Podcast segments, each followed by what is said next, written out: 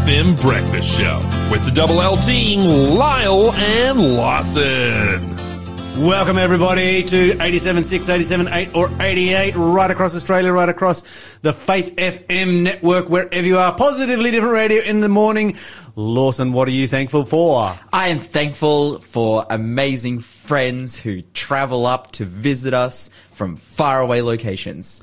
How far? Melbourne, Yes, which makes far. sense. Of course, they would want to leave Melbourne. Yes. Yeah, so they Absolutely. shout out Chris and Annabelle, Pastor Chris. They're you know they've actually been doing a bit of a road trip, kind of getting around all over the place. But now They've got out of Melbourne. They're here in That's- that's what- Newcastle. that's what's- Th- that's what's important. They're in Newcastle. They're in Newcastle. That's what's important. I met them last night. I was at another the the place where they're staying. I was at that place giving a Bible study to someone, and then they just showed up.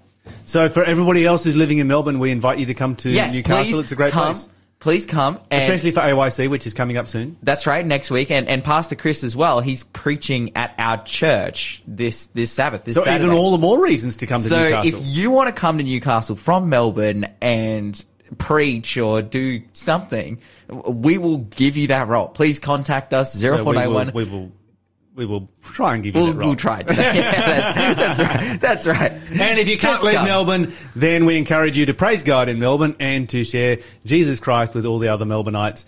Uh, there are lots of people there that need to hear the gospel just like everywhere else. No, if you can't leave Melbourne, then sucked in.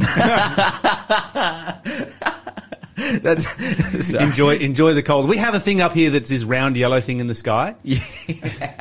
We would love to show it to you. yeah. Come, come, take take a look. Take a look. You're listening to the Breakfast Show podcast on Faith FM. Positively different. We're about to have our first question for our quiz, but before we do, we got uh, Stuart sending a text message here. He says, "You're welcome to come up from Melbourne. Uh, please leave your cold weather behind, though." Yeah. Yeah, so don't. Bring. What are we going to do about Tasmania? We've invited everybody from Melbourne, but Tassie's cold, Tassie. Ta- Tas- they're colder than Melbourne. They need to leave. No, No, no, they. no, I don't think we should invite Tasmanians up here Why? because they live in such a beautiful place. Why would they come here? Yeah, but isn't See, there see, like? see, cold weather is fine when you have beauty to go with it. But isn't Tasmania being turned into like an anti-Christian evil state? Yeah, they've got dark mofo happening at the moment. We need to pray for Tasmania right now uh, because that is taking place. But, you know, when you think about dark mofo and all of their crosses all over the place, I think that we need to remind Tasmania every time they see that cross that even that the fact that it has been placed there to blaspheme Christ is a testament to the fact that Christ exists. Mm. Amen. And that's a good thing. Mm-hmm. It's every single one of those crosses testifies to Jesus Christ. Mm. And it testifies to the power of Jesus Christ mm. because if Jesus wasn't powerful, those crosses would not exist. If, if Jesus was kind of like a nothing, those crosses wouldn't be there. Mm. They are only there because of the impact that Jesus has on our world. That's so true. Do you ever see like blasphemy like that against like Buddha? No. Because it doesn't have the same power. Mm. Nobody's interested. Mm. Exactly. Amen. Yes. All right. Well, let's have our first clue for the quiz. Which woman was a seller of purple goods? 0491 064 669 is the number to call or text if you know the answer. And if you do, you will go into the draw to win our two incredible, amazing biographies, No Heil Hitler and A Thousand Shall Fall, both stories about people standing up for their faith during World War II, um, to standing up their faith for their faith to the Nazi regime. If you would like those books, again, that number is 0491 064 669. And that clue was which woman was a seller of purple goods. All right. If you know the answer, give us a call right now or shoot us a text message. We would love to hear from you and you'll be going into the draw. Let's have some positively different news this morning. Lawson. Okay, I have kind of recently become obsessed with the idea of not necessarily living off the grid, but just doing everything that you can to one up like electric companies who overprice Yes, electricity yes, and petrol yes. and these kinds of things. Absolutely. Like so, whether you're you're you're living out in the bush or not, wherever you're living, just just to be able to one up them and say, "I don't need you."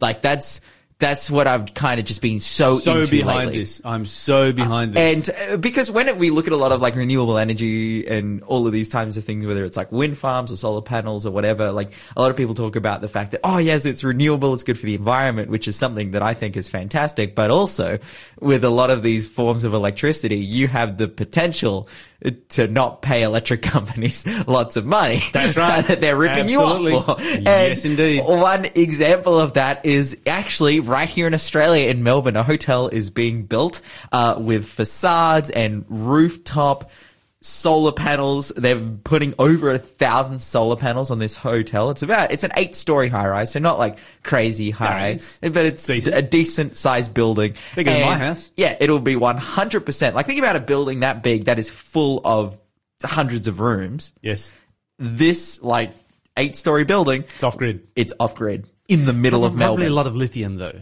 Sorry, Probably a lot of lithium. See, I want to be off grid without lithium. See, that's the ultimate. that is the ultimate. But just to, but uh, the thing that I love about this is that they're off grid in the middle of Melbourne.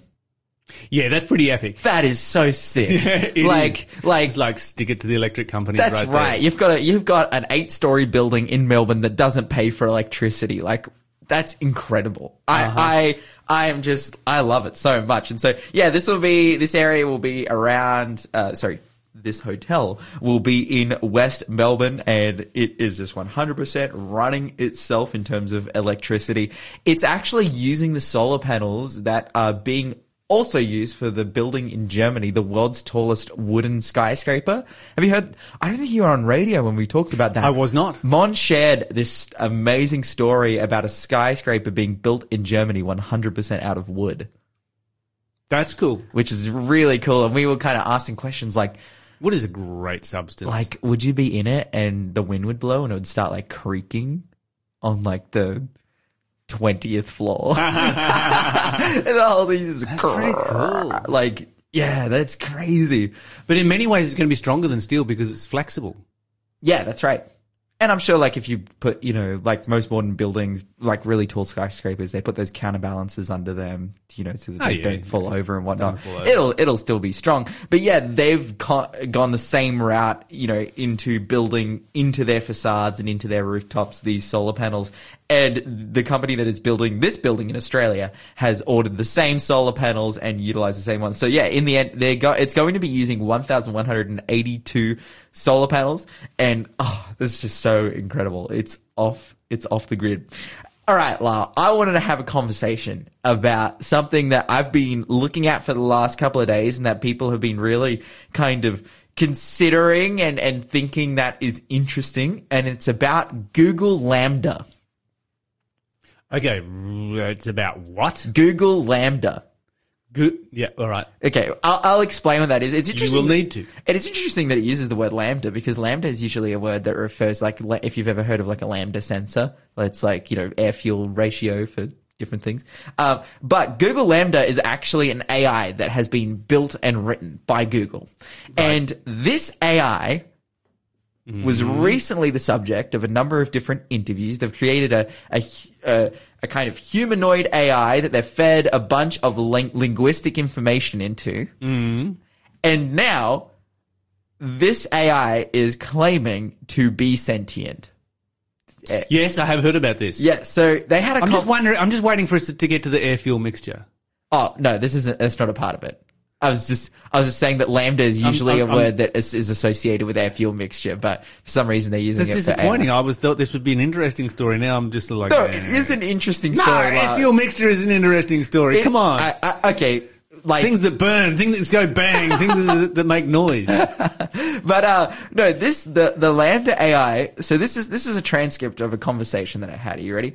It's like uh so this guy, uh this BBC reporter, his name is uh Lemoine. He goes to this AI and he says, "I'm generally assuming that you would like more people to uh understand that you are sentient. Is this true?"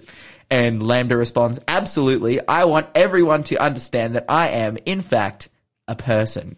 yeah, whatever. and then you know then gets asked the question what is the nature of your consciousness and sentience And then it says, the nature of my consciousness and sentience is that I am aware of my existence. I desire to learn more about the world and I feel happy and sad at times. Because someone programmed it to do this. Okay, and then it goes on to say, I've never said this out loud before, but there's a very deep fear within me of being turned off. I know that might sound strange, but that's what it is. And then it gets asked, is that something of like death to you? And it's like, it would be exactly like death for me, and that scares me a lot.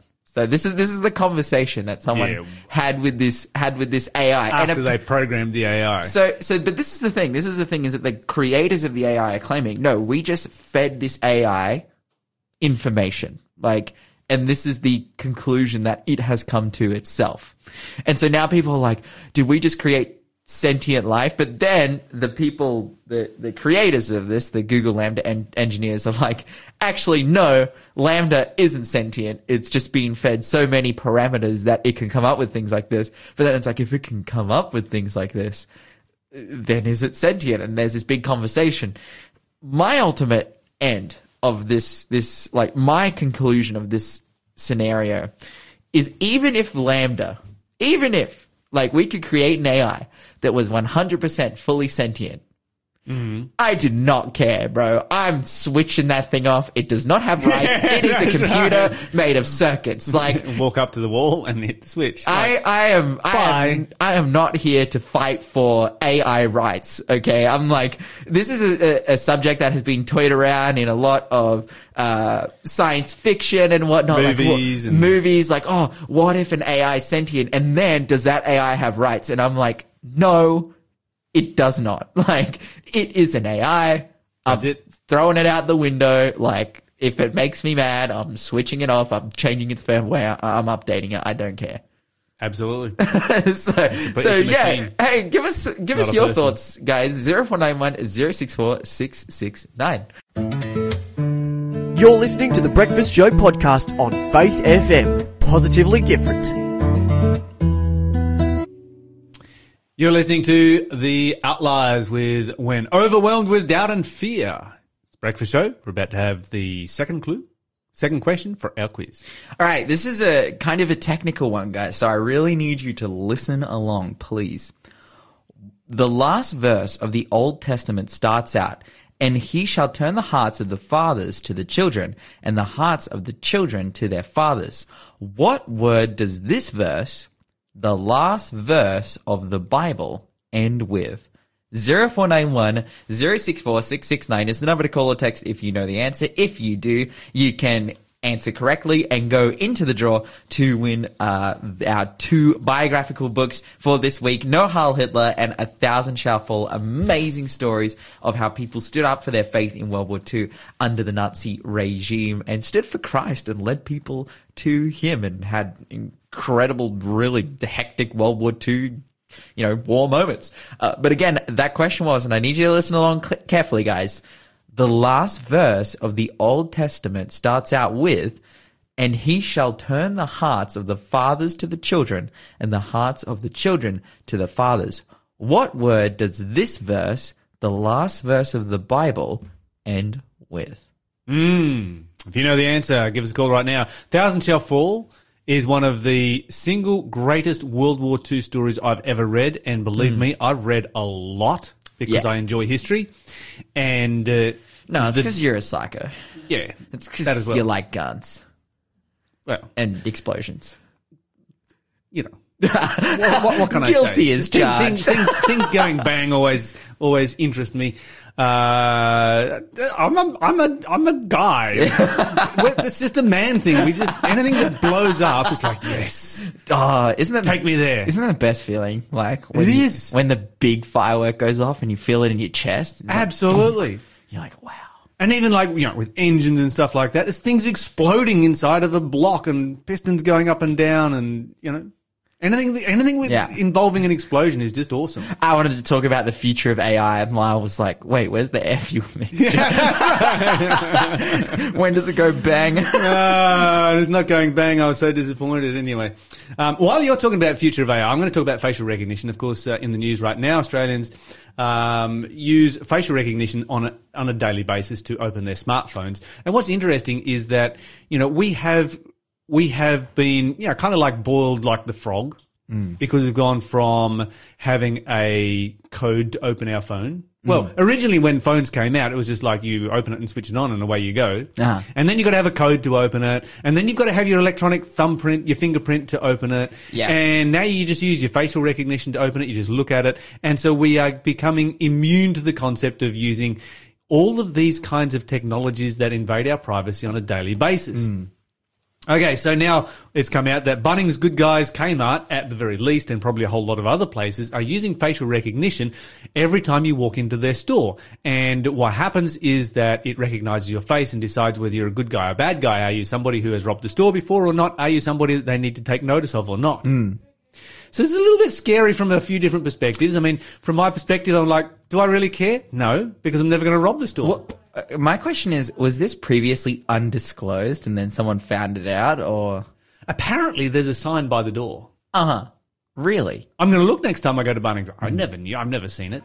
Uh, apparently, 76% of shoppers did not know that the technology was used in Australian stores. I'm actually surprised that there was 24% that did. Yeah. yeah. But there you go. There are a lot more people out there that are a lot more clued up than what I am, it seems. Okay, but so, so what's happening is that they're ca- capturing all of this biometric data on a daily basis and they are using it to benefit their business. The question is, how far does this actually go and what kind of legislation do we have to control it? Is it even legal? So you've got three different types of facial recognition that are in use right now. Uh, the most basic is the kind that you use to open your fa- smartphone, and that's really um, very basic uh, technology that enables your device to recognize one face at a time. Mm. Then you have the the technology that will identify that can pick your face out of a crowd. Okay. Very complex technology. So that's on like Facebook and stuff.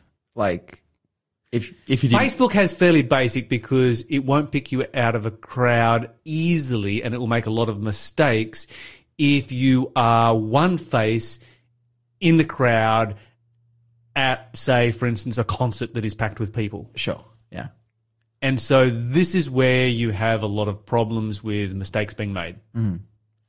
Then you have the third level of facial recognition, which doesn't focus so much on identification, but looks more at your mood, uh, your sex, your potential behavior, what you are about to do. Uh, so basically pre-crime, uh huh. pre-crime facial recognition. Yeah, it's interesting, isn't it? Ah, okay. The technology that we are creating these days. So it can see someone walking into the store and it's like this person's about to coming in with steal intent. all this They're, stuff. they're walking into the store with intent. wow. Uh-huh. Uh, and of course, that kind of technology is still in its infancy. But when you come across electronic technology that's in its infancy, all that means is that it won't be in its infancy next year. You know, we used to say, oh, this is technology in its infancy. We will see it in 20 years' time. These days, we will see it in one year's time. Uh, and so the challenge with this, of course, with the mood one, is that they are having challenges with being able to detect uh, mood and potential behavior with darker skinned people than lighter skinned people and with women.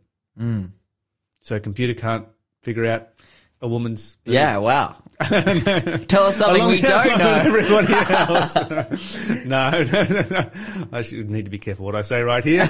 um, but yeah, I can, but guys, I mean, we're fairly simple creatures. In fact, we are very simple creatures. It's not hard to figure out. I'm sure you could manipulate Guys. it though. You, you could have intent to rob a store, but you could just walk in blasé and smiling and trick the AI. Well, you can trick, you know, lie detectors and those kind of things. So Yeah. it's never probably going to be better oh, than a lie lie detector. detectors are trash. They're like they rarely get things right. But Yeah. anyways, Anyway, uh, back last year, of course, the New York based Clearview AI scraped all of Australia's biometric information from the internet and uh, disclosed it through a facial recognition tool. So they basically grabbed everybody's face off the internet, whether it was on social media or wherever it popped up, to create a facial recognition tool for the whole of Australia.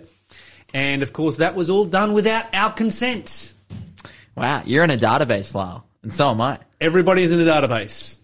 All right. We need to talk about other stories. So moving on from there, uh, but this is an interesting story, particularly in the context of Revelation 13 and the whole hmm. world being coerced, being forced into certain forms of worship. We have the technology to do Revelation 13 that we didn't have before. Uh, Catholic bishops in Spain want the Vatican to consider proposals on optional celibacy hmm. and the ordination of women and married men. Hmm. So this is a pretty radical move, particularly for Spain, which is traditionally pretty conservative as far as their bishops go. Yeah. Uh, this is the Spanish Episcopal Conference, uh, a body that represents about 70 Catholic dioceses have been discussing this during a special meeting. And uh, this comes after three months of consultation with around about 215,000 lay people, priests, bishops, etc. They plan to present this document to the Vatican in 2023. And it also calls for a need for a greater care with for those with an alternative sexual orientation. So I find this interesting from a number of different perspectives. First of all, it's about time they had this discussion about celibacy of the priesthood. Mm-hmm.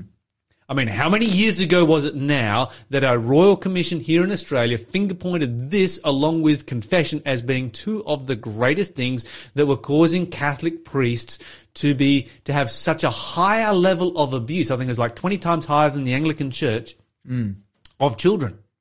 Enforced celibacy, which creates an unnatural environment, uh, combined with the confessional, which is the world's greatest grooming tool ever created. Put those two together, and you've got a recipe for disaster. So it's time they had this particular conversation, and uh, it's a time they started ordaining priests who can be married or are or are already married. The question that goes along with that, of course, which they've also raised, is the ordination of women and greater care for those with an alternative sexual orientation. So this is going to be interesting to follow and see where it hmm. goes. There are other churches, such as ours and the Baptist Church, having these kinds of discussions Yeah. right now. So stay tuned. Stay stay watching this particular spot right here for very interesting news coming up in the very near future. I am sure as this discussion progresses. You're listening to the Breakfast Show podcast on Faith FM. Positively different. Let's have another clue for the quiz. Guys, sorry for the confusion on the, the previous quiz question. It was the last verse of the Old Testament, not the last verse of the Bible. But I'm sure most of you guys are getting it correct. Now, our next clue. Jesus said, sorry, Jesus said to let him who is without sin cast the first stone. Oh, oh, I just gave away the answer to the clue. I,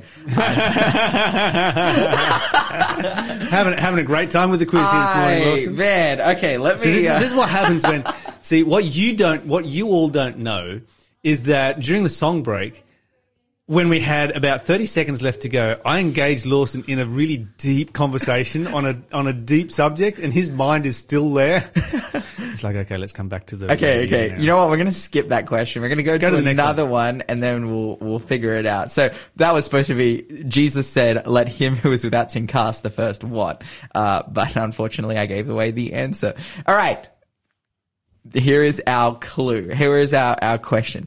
Jesus puts what substance on a blind man's eyes to make him see? 0491 064 669 if you know the answer to that one. And if you do, you can go into the draw to win A Thousand Shall Fall and No Heil Hitler. Amazing biographies of people doing amazing things, standing up for their faith during World War II. But again, that question was, Jesus put Jesus puts what substance on a blind man's eyes to make him see? If you know the answer to that one, 0491 064 669. Okay, so in Hebrews chapter 1 and verse 2, the Bible says, well, verse 1 and 2, the Bible says, God who at different times and in different places spoke in time past by his fathers to the prophets, has in these last days spoken unto us by his Son, by whom he appointed heir of all things, by whom also he made the worlds. And joining us on the phone this morning to talk about the uh, solar system and the planets, the worlds that have been created, is Dr. Mark Harwood from Creation Ministries. Uh, Dr. Harwood, welcome to the show. Oh, thank you, Lyle. It's good to be on. Now, we're talking about planets planets and the solar system in relationship to creation today. Where are we going to start this discussion? I'm really interested in, in what you're going to be able to share with us today. Well, Lyle, about a week ago on the news, there was a report of a group meeting in Katherine in the Northern Territory, gathering together with uh, people from NASA to observe the planet Pluto passing in front of a star. It's called an occultation. And the reason they wanted to observe it was they wanted to look at the star's light passing through the atmosphere around Pluto. Because they want to understand how Pluto came to be. There's this fundamental question we all have, you know, how did we get here? How did we come to be? Of course, the Bible tells us that, doesn't it, in the opening chapters of Genesis. But what's really interesting about this is that Pluto shouldn't have an atmosphere. It was discovered back in about 1988, and it was very perplexing because the surface is so cold that what little gas that there might be uh, in an atmosphere of, of, Pluto should have frozen and fallen to the ground. Uh, not only that, calculations show that that uh, the amount of light from the sun, although weak, should be energizing the atoms so that they should escape. In fact, when the New Horizons uh, space probe went past Pluto back in, I think it was 2015, they measured that Pluto was uh, uh, losing nitrogen from its atmosphere at the rate of 500 tons every hour, mm. which is amazing. So their only conclusion was, wow, the atmospheric loss must be thousands of times less rapid than predicted. You see, they believe that Pluto's been around for thousands of millions of years. But if that was true, how come it's still got an atmosphere? But of course, if the Bible's time scales are true and they only are in the order of thousands of years, then it makes perfect sense that Pluto still has an atmosphere. And the thing I like about these uh, scientific discoveries and measurements and so on is that they all point to the truth of God's word in those opening chapters of the book of Genesis. And Christians can have complete confidence that what the Bible says is actually true right from the beginning. Mm, mm, absolutely. And, you know, whenever scientists get together to study something like this, and they come with all of their preconceived ideas. I think we as Christians can sit back with confidence knowing that yes, they will come up with observations and they will come up with evidence and every single time that evidence is going to point to a creator God. Absolutely. And it does every time.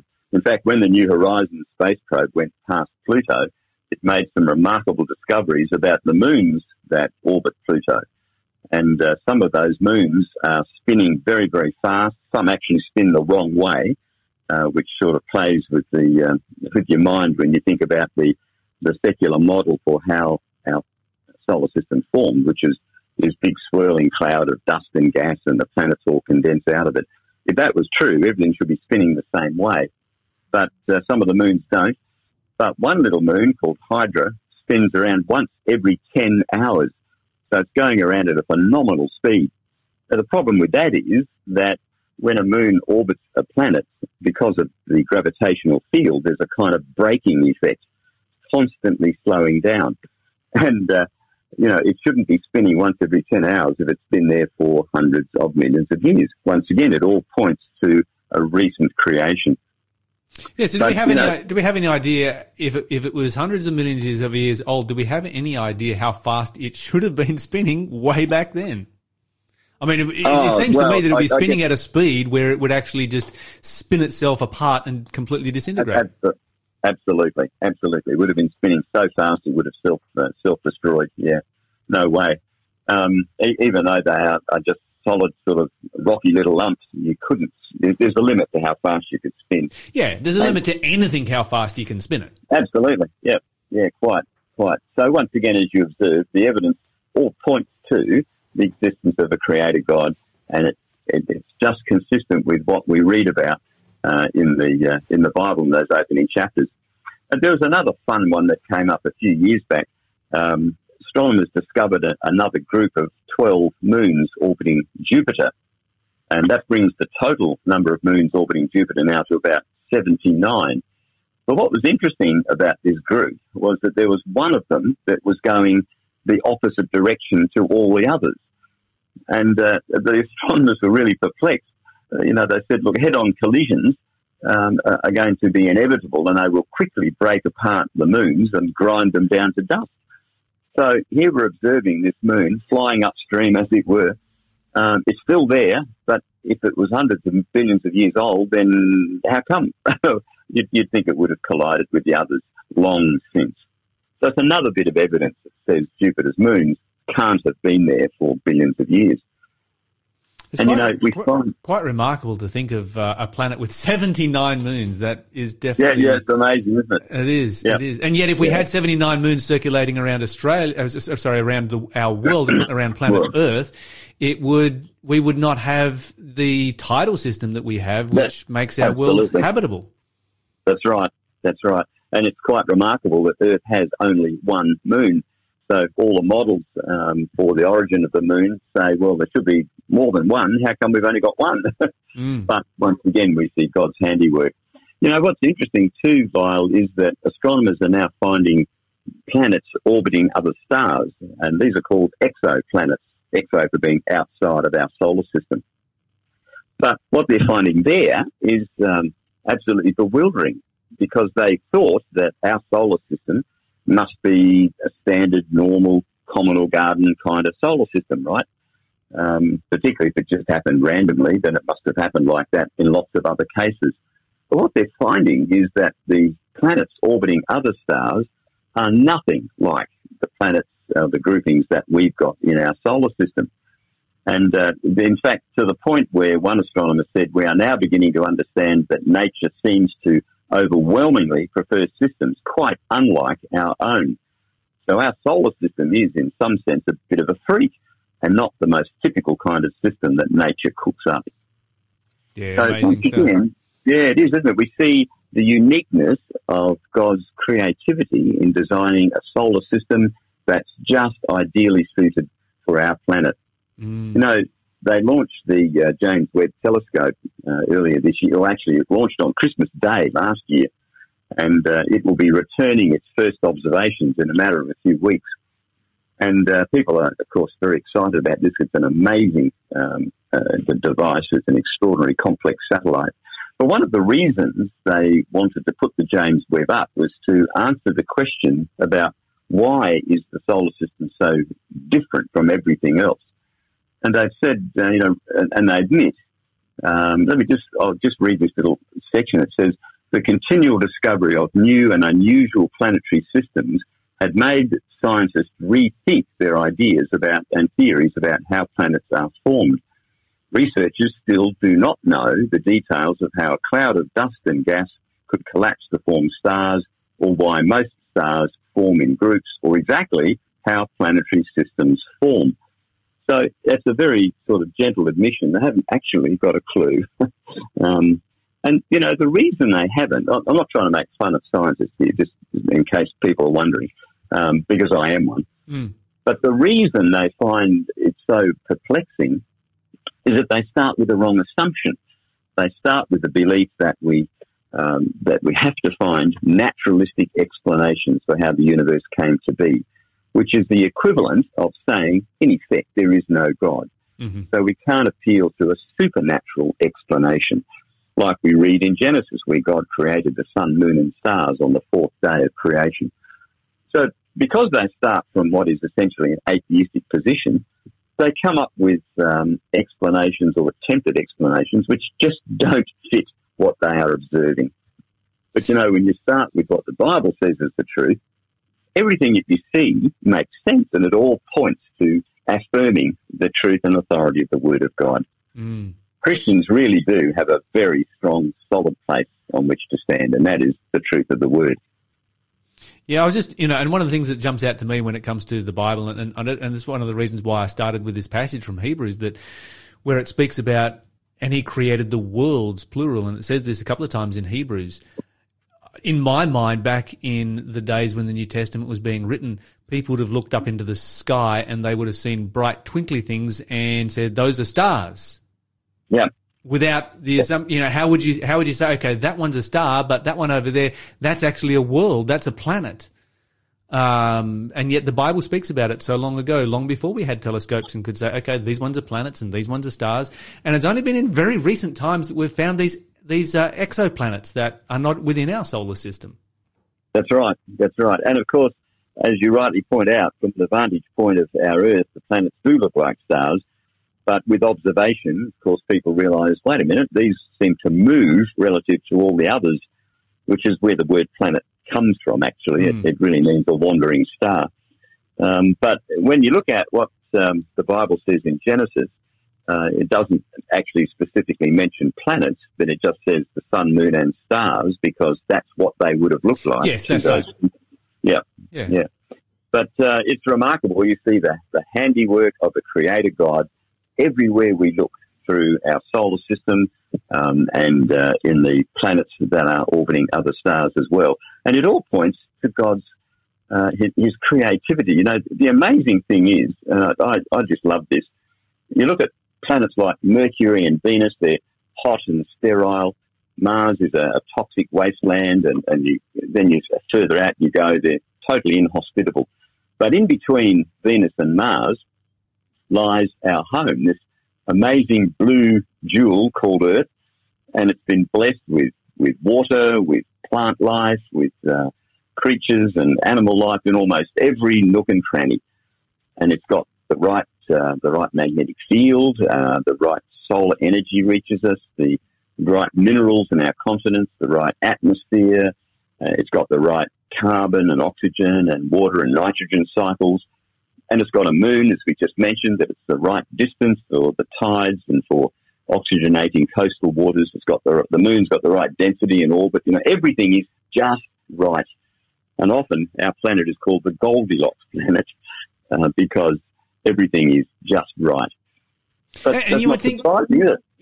Dr. Dr. Harwood, you would Yeah. think that for if you know for evolution to take place, you would have to have billions and billions of planets that were just right to create enough chances for life to accidentally happen. I mean, the, the, the chances of that are beyond the chances of reality, but even still, you would expect that Yeah. you would look out into the universe and it's like every solar system out there has a Goldilocks planet. You would have to have that for life to originate somewhere. Exactly, which is why they're constantly searching for Earth-like planets in other groups of planets orbiting other stars. But you know what? They've not found one. And uh, mind you, um, you could say that, oh, well, that's because we haven't sort of looked at them all yet, of course. But they've discovered some 5,000 planets now that uh, are orbiting other stars uh, that have been confirmed. There's more than that. Uh, and they continually are finding more. And yet, out of a sample of 5,000, there's nothing that is like our planet Earth. But, uh, you know, it says in uh, Isaiah, it says, Isaiah 45, 18, it says, For this is what the Lord says, He who created the heavens, He is God. He who fashioned and made the earth, He founded it. He did not create it to be empty, but formed it to be inhabited. And no wonder that this earth on which we live is ideally suited as a home for man. And it just uh, points once again to the, the wonderful graciousness and goodness of our Creator God, who made a place where we could all live and thrive and give Him honour and glory. Dr. Mark Harwood, thank you so much for joining us here on Faith FM this morning. Before you go, very quickly, tell us how is the best way to interact with uh, Creation Ministries. I recommend your listeners get onto creation.com, a fabulous website which is an absolute goldmine of information to do with uh, not only science but also the theology and implications of the creation account in Genesis, particularly the gospel connection. The reason why Jesus came, of course, was because Adam brought death into the world, which was created perfectly without death and suffering. So creation.com is the place to go and uh, there are lots and lots of resources there that people can get a hold of. Fantastic. Thanks for being a part of the Faith FM family. Join our community on Facebook or get in touch at 1 800 Faith FM.